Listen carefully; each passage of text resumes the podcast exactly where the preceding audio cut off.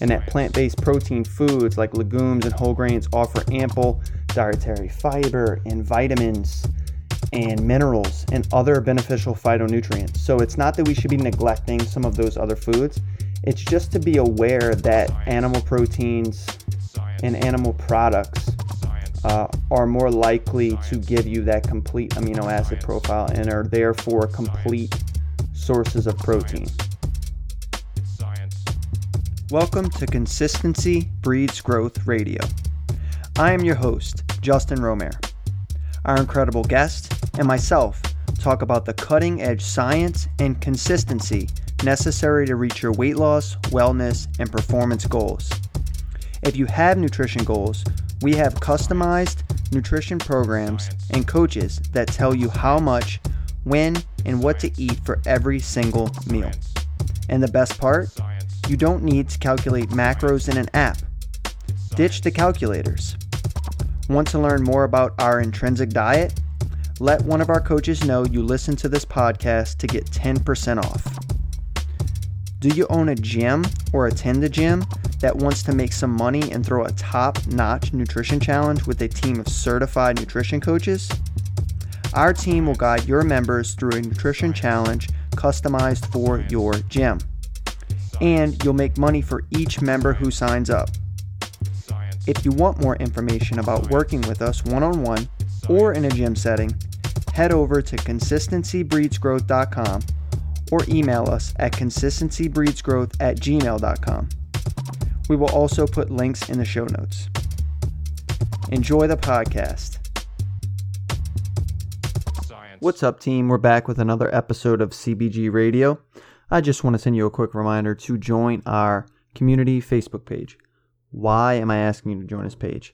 Well, let me tell you. Every month we run free monthly nutrition, mini nutrition challenges. So, like for example, uh, this month um, we set up a leaderboard. We're going to be giving away some prizes uh, for the winners, and our challenge is all about, uh, or it's themed, uh, big ass salad challenge. So the goal for this, and I don't like to curse on a podcast, but it's part of the name, the name of the actual challenge. So in this challenge, the goal is to eat one big salad per day, uh, get in those greens, and then two, grow your booty. So we got those two things going throughout this challenge and me and my coaches are giving tips along the way to try to improve these these health markers in terms of eating more greens and vegetables in your diet specifically through salad and then growing your buns why not right so uh, these are, are two things that we're focused on this month we run so many different challenges we've done sleep challenges and other things uh, water challenges all these things are totally free for you guys you get a load of information uh, and it's just good to bring this value. So if you want to join that community Facebook page, just go to www.facebook.com slash groups slash CBG Nutrition Tribe. Okay, we'll see you guys there. Today, I have a really cool podcast about protein.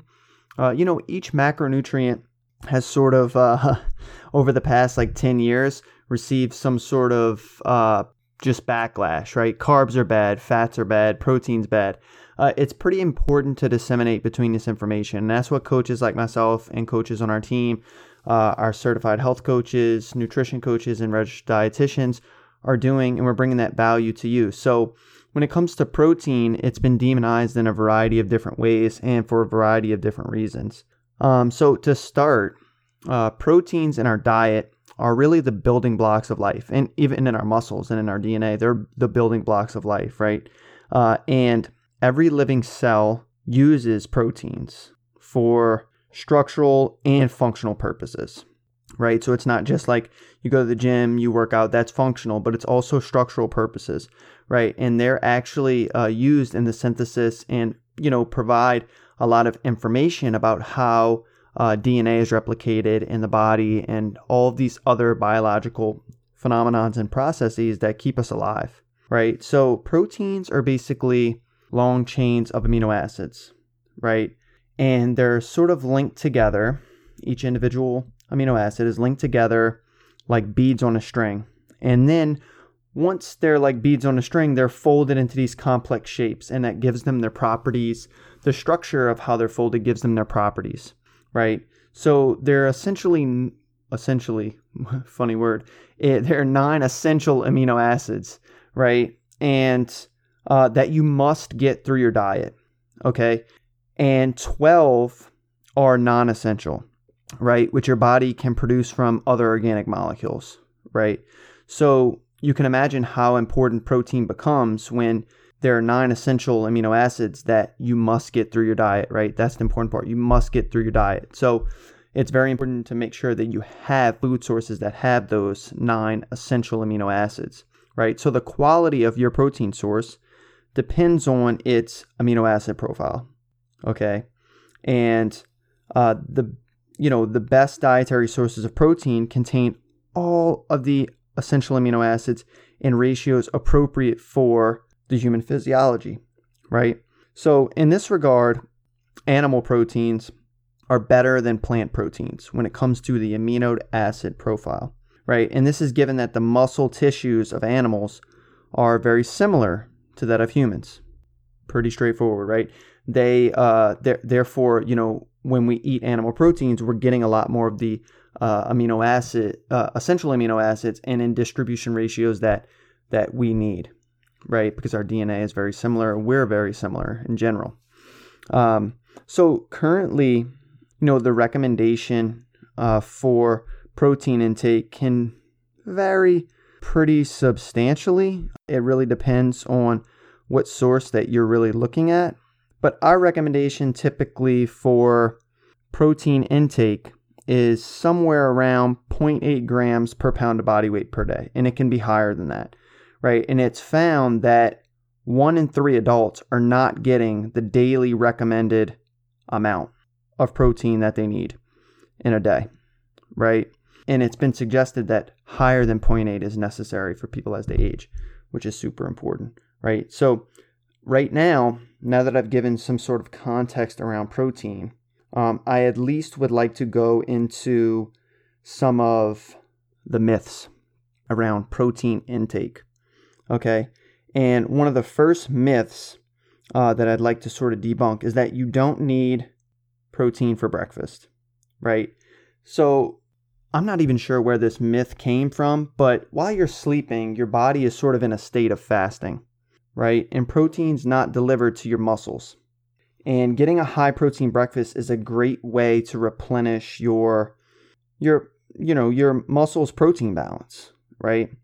So, but a lot of people in the morning since there aren't a lot of protein options if you're not an egg lover or eater, uh, people will resort to high uh, carbohydrate, a high carbohydrate meal for the morning. So, like bagels and toast, uh, things like that. So, some other ways that you can get more protein in the morning is you can make like a ground turkey sweet potato hash that you can uh, cook pretty easily. You could put protein in your oatmeal and do an overnight oats thing. Um, you can also have like other dairy products like Greek yogurt and uh, and cheese. So all these things have uh, good protein content in them, and it's good to get enough protein in for breakfast. Um, so, what you should really be doing is not, and even if it's not breakfast, but it's another meal, right? You should always be, you should always be getting protein in at each meal. So that's sort of uh, the myth uh, is that you shouldn't get protein in it at each meal or specifically breakfast. And you know what really actually works is aiming to get protein at every meal, including breakfast, uh, to nourish like your body, satisfy your hunger, um, and start your day right with high quality with a high quality breakfast you know that has all those essential amino acids right?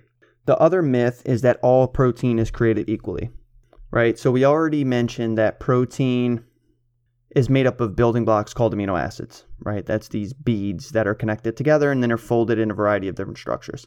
Nine of those are essential uh, meaning you know your body has to have a daily supply of them to support normal growth development function right? Um, so a complete protein versus an incomplete protein. So a complete protein contains all nine amino, uh, amino acids, essential amino acids, in the right amounts, right, to support that growth and function and development. Whereas an incomplete protein provides only some of these building blocks and needs to be combined with other sources of protein throughout the day. So sources like meat from animal products, animal foods like meat, fish, poultry, eggs, and dairy contain complete protein, right? While most plant proteins, except for soy, are incomplete, right? So I just want to state though, however, eating a variety of vegetable protein sources in a day, like grains and legumes, can provide enough complete protein. And that plant based protein foods like legumes and whole grains offer ample dietary fiber and vitamins and minerals and other beneficial phytonutrients. So it's not that we should be neglecting some of those other foods. It's just to be aware that animal proteins and animal products uh, are more likely to give you that complete amino acid profile and are therefore complete sources of protein, right? So, what is the takeaway from this myth? The takeaway is that what really works is that you should try to include at least one source of high quality protein in each meal. Okay. And if you follow a plant based diet, which is also a possibility, you want to mix things up by eating different kind of vegetable proteins throughout the day because not one of them has the complete amino acid profile, but it could be that a mixture of them do, right? So you want to switch this up throughout the day. Peanut butter uh, on toast for breakfast, uh, rice and beans for lunch, stir fried tofu and quinoa for dinner, something like this, right?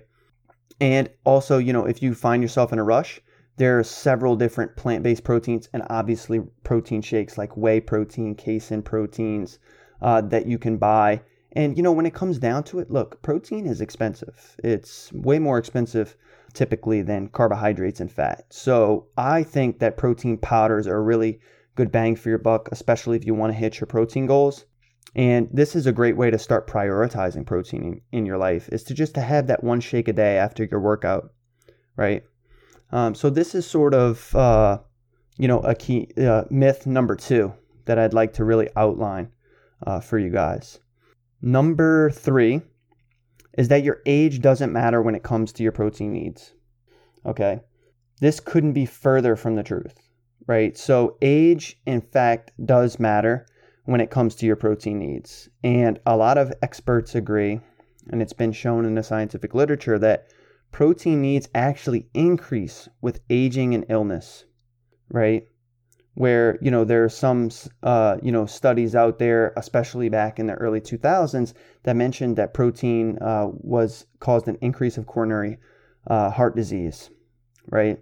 And uh, you know it's very important when you're looking at some of these studies to realize that it's about the uh, quality of some of the beef and the other meats that you're actually intaking, and then also the total caloric intake that you're taking in when you're talking about diseases such as coronary heart disease. Protein on its own, however, uh, doesn't cause uh, a lot of these illnesses and diseases that we know of that are very prevalent now in the United States.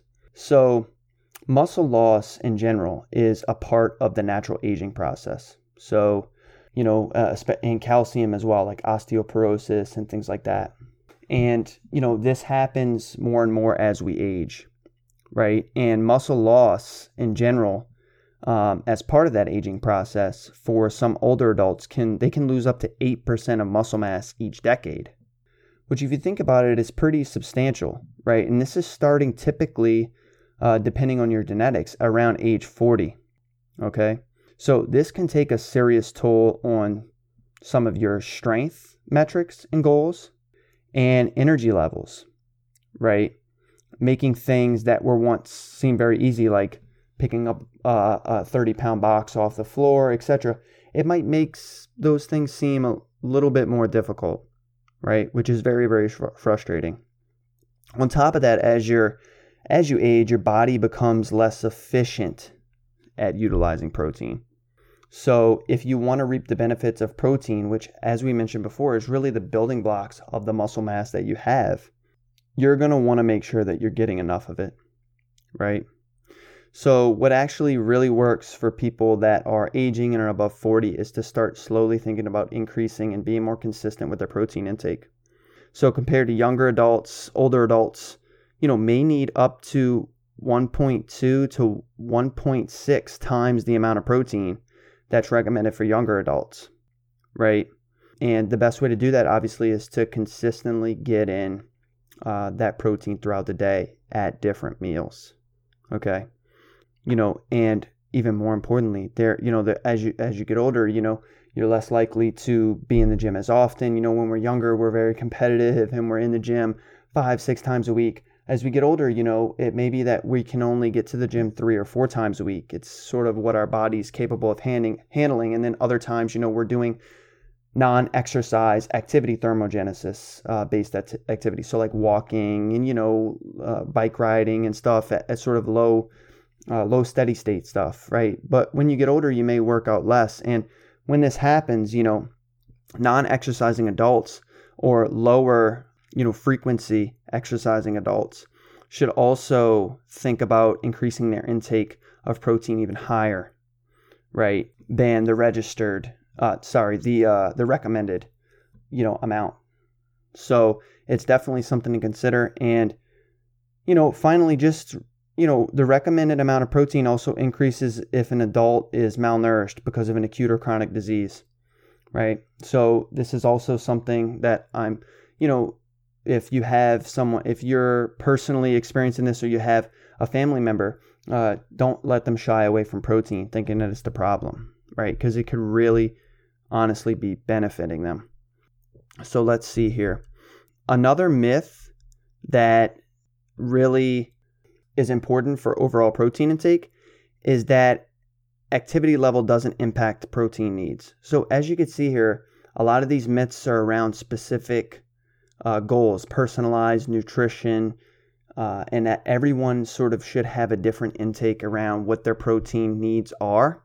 And, you know, depending on who you are and what your activity level is, right? We all have different activity levels.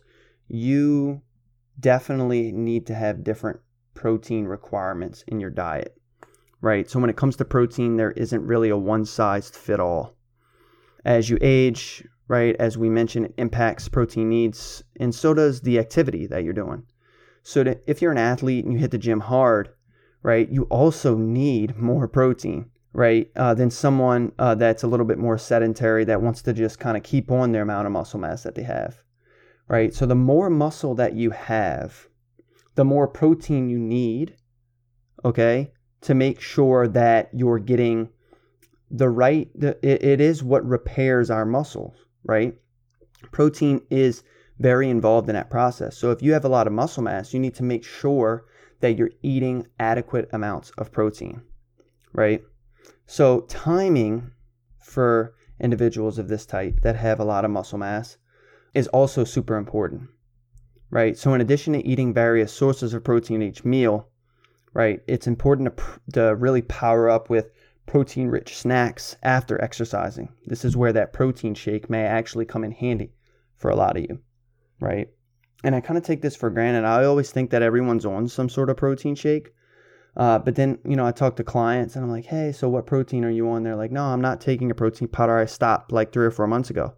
I'm like, okay, we need to fix that now. Like, it's one of the easiest way to build habits around improving your protein amount and you know it's it's really great post exercise because it really provides a fast acting dose of protein to get to your muscles very quickly especially w- when combined with simple carbohydrates right so it's important to sort of give yourself that dose post exercise and to get into the routine and habit of getting online finding a protein shake or a protein powder that you like uh, and utilizing it every day, right? I have a lot of clients uh, make uh, casein pudding at night, right, where they mix a casein protein powder with peanut butter and they love it and it allows them to get protein in consistently throughout the night, which is super important, right, to repair any damaged muscle tissue from their workout. So I think it's super important to get an adequate amount of protein, obviously, which is why I'm running a podcast on this. But uh, one really, really uh, slick way to do it is to make sure that you're getting in a protein shake a day, right? So that's myth uh, four, and I would say, as in turn, in, in regards to the last myth, uh, has everything to do with uh, kidney damage, right? A lot of people say that oh, you eat too high protein diet can cause kidney damage. This is true for people that have kidney diseases, right? Any disease associated with the kidneys. If you're eating too much protein, this could further exacerbate the kidney disease that they have.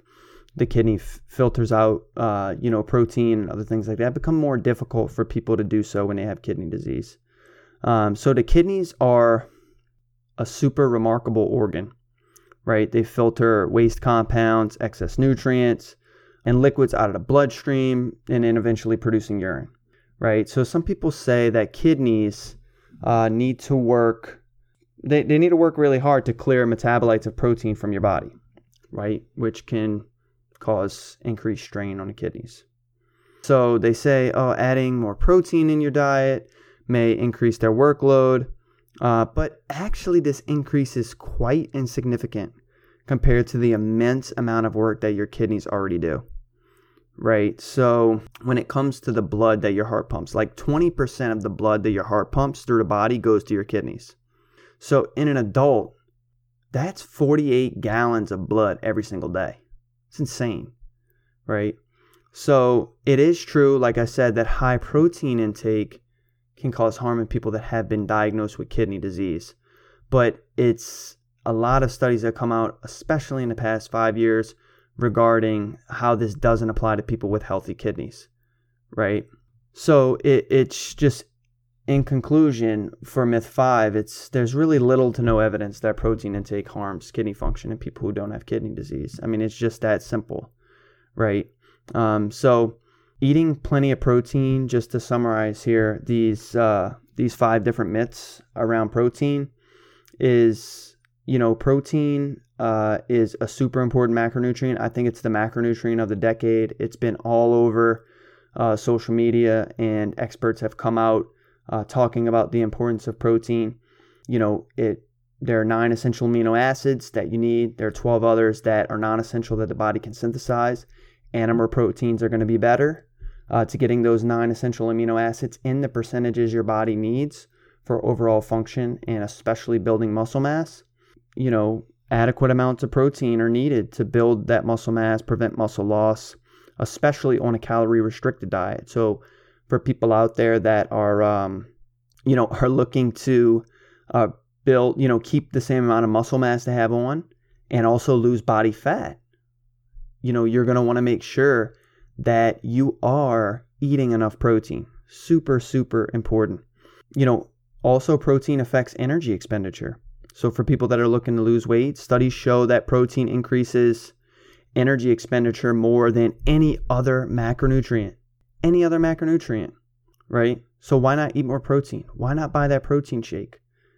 Right? Yeah, it's a $50 tub of protein, but look how many scoops you get in one jar and look at that in comparison to 30 grams of protein from a steak. That's five ounces of steak. I mean, it's not, you know, that's not cheap, right? So, protein powders actually do have a really good bang for the buck. I think it's one of the best supplements uh, out there. If you get a really good one that you like, continue to drink it every single day. Satiety is also super important for protein. So, uh, protein keeps you fuller for longer. Another reason that it might actually help with weight loss, right? In- increased protein intake can lead to decreased calorie intake and then eventually, you know, a loss in body fat, which I know is a lot of pertains to a lot of our goals as we head into summer and just for overall health and longevity. Uh, you know, and protein can lower the risk of obesity. You know, very similar to the first point with satiety is that, you know, when you're eating more protein, you're replacing that protein with carbohydrates and fat right? Uh, and that's how you know you're able to protect yourself uh, potentially against o- obesity, right? Uh, so there are a lot of different benefits of protein, and it's important to get enough in throughout the day. My recommendation to start off is around 0.8 grams per pound of body weight. So for some, someone that weighs 200 pounds, that's around 160 uh, grams of protein per day, right? And track it some kind of way right? Uh, typically, a, a fist, a, uh, a fist, or a, uh, let's just say a palm. A palm's about four ounces of protein, which is about 25 grams. So uh, utilize that as sort of a portion size for yourself uh, to understand how much protein you you actually need. So, hey, I hope you guys enjoyed these tips today. All about protein, five myths that can help get you on the right track uh, to understanding protein a little better, and then incorporating the right amount for you and your goals. Don't forget to join our Facebook page. Yeah, love you guys. Appreciate all of the uh, the listeners on here, And if you have any questions, find us at consistencybreedsgrowth.com and I'll chat with you all soon. Later, team. It's science. Thank you for listening to the podcast today. We hope you enjoyed it. Keep tuning in every week for more incredible guests and ways to reach your max potential, both physically and mentally. Please subscribe on iTunes or your preferred podcast app and let us know if you liked this episode. Science. Don't forget to check us out at consistencybreedsgrowth.com or on Instagram at CBG underscore online underscore sports for details on upcoming nutrition challenges or one on one coaching for weight loss, wellness, or performance. Also, feel free to join our free Facebook page at www.facebook.com slash groups slash CBG Nutrition Tribe.